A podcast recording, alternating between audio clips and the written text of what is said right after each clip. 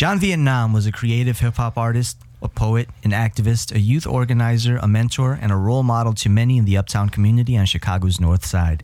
In 2012, the talented young mentor passed away while saving a friend who was drowning. Now, John's friends and collaborators are releasing his debut posthumous album, Emergence. The proceeds of the album will go to the Children of Vietnam, a charity John was very passionate about.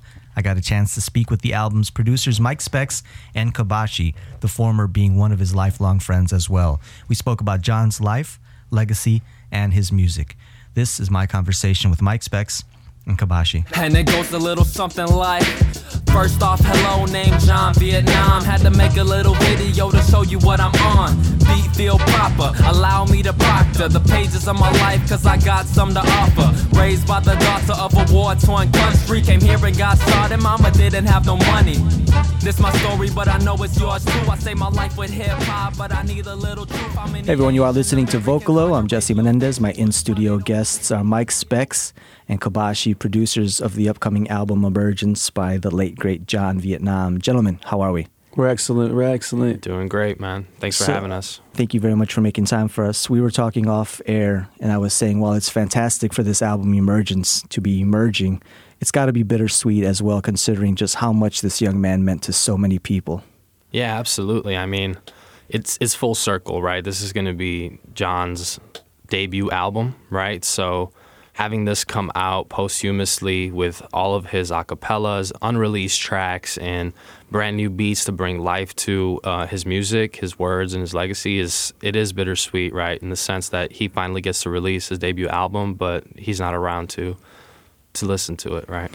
John from what I know, was a talented hip hop artist, a poet, an activist, a youth organizer, a mentor, and to many a role model. I'm purposely leaving that blank because I would like you to fill in what you believe the rest of us should know about John Vietnam in the time that you did know him. Mm-hmm, absolutely. Yeah. I mean, he was just a great person overall. And even though he was younger than, than me, I looked up to him. Um, and he, he helped guide like a lot of my life trajectory, right? So I met him in high school and really, if you knew him, he would just pull you in. He was magnetic.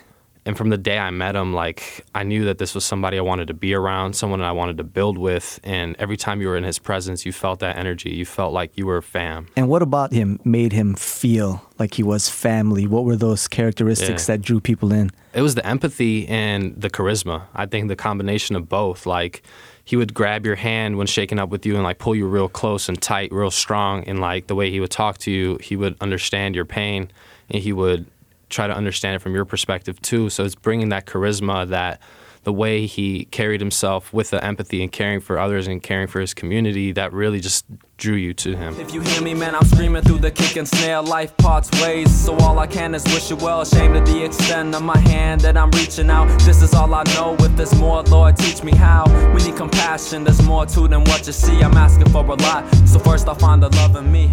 Find the love in me. For anybody who's been listening, you kind of got that mm-hmm. feeling that he really did embody the culture of hip hop. Yeah, From absolutely. the beat selection to just the way he wrote out his patterns to what he talked about, he did give that very almost West Coast backpack vibe. If you didn't know any better, you'd think you were listening to Sun Doobie.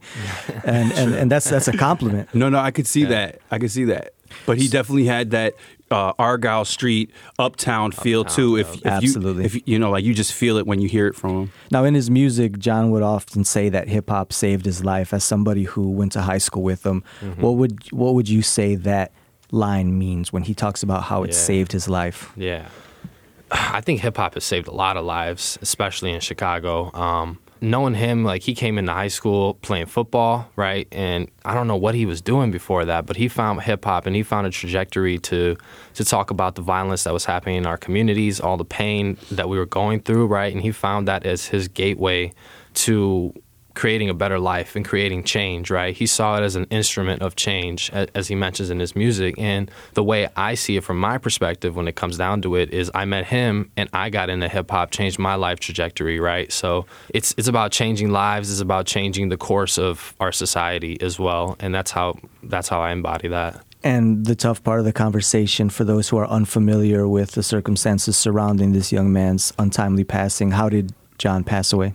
John passed away um, while he was swimming with a couple of his friends um, out in Madison, Wisconsin. He had just gone back to school for his second year, and he was saving a friend who had fallen into the water, and he himself got caught up in the in the in the tide, right? And he unfortunately did not make it out. And part of his passing has it that he saved this person. Yeah, and you know that's the ultimate irony of this whole thing is he gave his life up, and it goes back to that empathy. It goes back to that um, that character that he had personally. He risked his whole life to save his friend, um, knowing that he might he he might not make it out. My life song, this would probably be the one. I keep it moving like progression of the drum till I'm done. And where I'm from, yeah, I learn to walk real cautious. Often in the coffin after count these losses.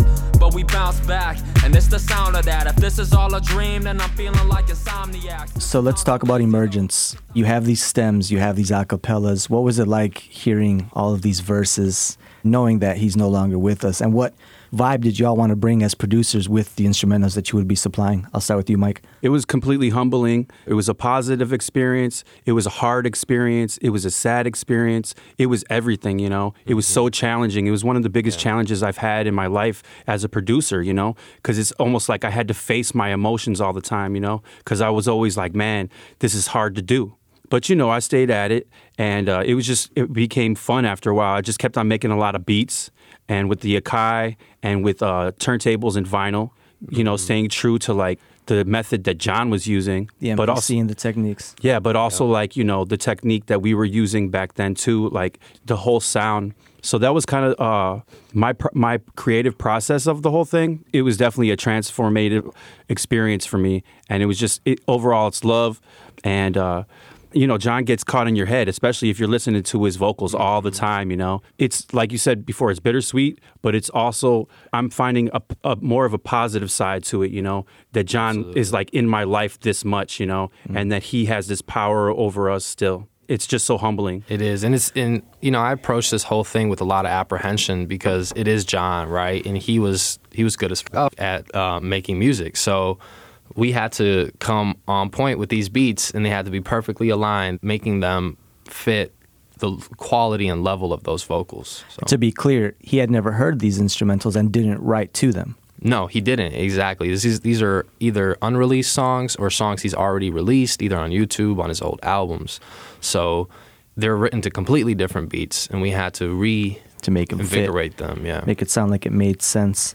Vietnam speaks. I like that deep music, put it on repeat, just so I can sleep music. I like that calm music, bomb for your mind music, and right wrongs in the song with the Psalms music. This is for the days I miss, been sitting reminiscing, stress persistent, while I'm making new decisions, whether wrong or right. This is the life that we live in, yeah. Now, on one of the songs on Emergence, Vietnam Speaks, Mm-hmm. it almost sounds like this could be John Vietnam's manifesto for how he feels about music, what he could do with it, his love for his community. Tell me about this song. Yeah, so that song was originally recorded while we were at MCYP, which is right across the street from Kuumba Lynx. It's called the Multicultural Youth Project. Um, so that's where I learned hip hop with John, and I remember him recording this track and showing it to us, right? And the beat that he used was really dope too, right? The original beat, and it is a manifesto, right? It was like right before we were going to college. It was around that time frame, and when he made that song, we were like, "Ooh!" like that was it, you know. So being able to remix that one, and the remix that we did was really dope. So I, I really like that one. Some bold, others stand tall. I make art, love one, others ran on. But they can't quell the feel of fire in me. No need for repression, it's just the writer in me. How can I show all and let the truth unroll? I'm trying to find the meaning, trying to balance on my soul. So give me guidance, give me strength, and complement my consciousness. I need to know where my road go, no conscience threats. So keep me clear. I didn't ask you this, and now that we've spoken and built a little trust between us, maybe I can ask you this now. What did you feel, or what was your reaction when you had learned that he had passed? It was disbelief at first, you know, of course, because he was so young and we had just seen him. And uh, my friend uh, Chris ZIP, he called me because he was he worked at Alternatives too, and uh, I just couldn't believe it. You know, I thought to myself, what am I going to do now? Now that someone like that passed away, and of course, in my mind, I thought to myself, you know, I'm going to have to do something to help carry on his legacy. You know, Yeah. I didn't know what it would be. I knew it would be a hard path, you know, but I knew that I'd have to do something and, you know, let his name still be known. Yeah. The day that uh, we had a, a memorial for him at uh, Clarendon Park with Kuumba Lynx, um, you know, it would, I was going in and I knew that uh, it was going to be tough, you know. So I go in and I see Steve Moon. Steve Moon was one of uh, John's mentors, you know, and he's already, you know, breaking down. And I'm just like, man, got to stay strong, you know. And uh, towards the, towards the end of the event, I just broke down, you know, and I was just, I cried so hard, like more than I ever have in a long time, you know. Same. Yeah. Th- That was the first time we uh, we had Saw come each other. together as a community and saw each other right right after he passed, and it was just like people couldn't take it at that point, right? Amplify the pain inside, changes I've witnessed life through lens of a magnified hand of fire, burning brighter eyes heavy. Cause I've been without the sleep, just wishing I could chill. But times like this, I came up with my deepest written. Amplify the heart inside, harder times I wonder why. I'll be a far cry from love. Come the summertime, tough times will make it through. I take you if I'm able to. Sometimes, man, love ain't a stable truth. It's uh, really nice to listen to these songs. One of them opens up with him talking about just Uptown and his ancestry and just his love for wanting to promote the positivity of the Vietnamese culture. Tell me about the charity that he was also working with, Children of Vietnam, and how the proceeds of this album will go to that. Yeah, absolutely. Um, so John, whenever he made music, all of his proceeds, all of the money that he made, he would send over to Children of Vietnam, which is a charity uh, located in Vietnam. They help children out um, with basic needs. So w- every dollar that we make from this album, obviously, we're not looking to profit from it, right? This was our friend. Um, we're just going to continue what he wanted uh, and donate to Children of Vietnam as well. How can folks get their hands on Emergence? It's going to be on John Vietnam's YouTube page, uh, SoundCloud, everywhere online. So look up John Vietnam Emergence. You should be able to find it. Before we started, I passed you a sheet of paper there. I'm Uh-huh. wondering if you don't mind reading a few of those lines. Hip hop isn't just something you do, it's the way you live. MCing or rapping isn't just a hobby. The values ingrained in hip hop emerge in your behavior and attitude outside of the cipher or song. It's all about peace, love, unity, and having fun. MCing is a way to cope with problems in life. Art is a result of suffering. Eventually, with enough practice and inspiration, your art becomes something people relate to because we all go through the same problems. You learn how to be a leader, not just when you're spitting, but when those crucial moments arise when you just need to step up. An MC doesn't just spit, he has the hip hop culture embedded in his genes. An MC wouldn't sit back and ignore the problem, tackle it directly. MCs should look at grades like the cipher. Get in there, do your thing the way it should be done, and come out knowing you did it right. Keep doing you and tell your story. No gimmicks. And what is that? That's a quote from John Vietnam. Gentlemen, thank you very much for making time. Thank you for having rest in us. peace to John Vietnam. how it's supposed to be. And I don't wanna live for the dream that they sold to me. Don't have many things, or what I do, I hold close to me. I'm trying to cope so I could be the change I hope to see. But no, cause hope is just an opiate. A concrete chrysanthemum is flowered in its loneliness. Yeah, and he wonders where his homies is. Most of them are gone, just in the song that he wrote for them. Remember when I didn't have to stress so much? Still blessed though, and I ain't trying to press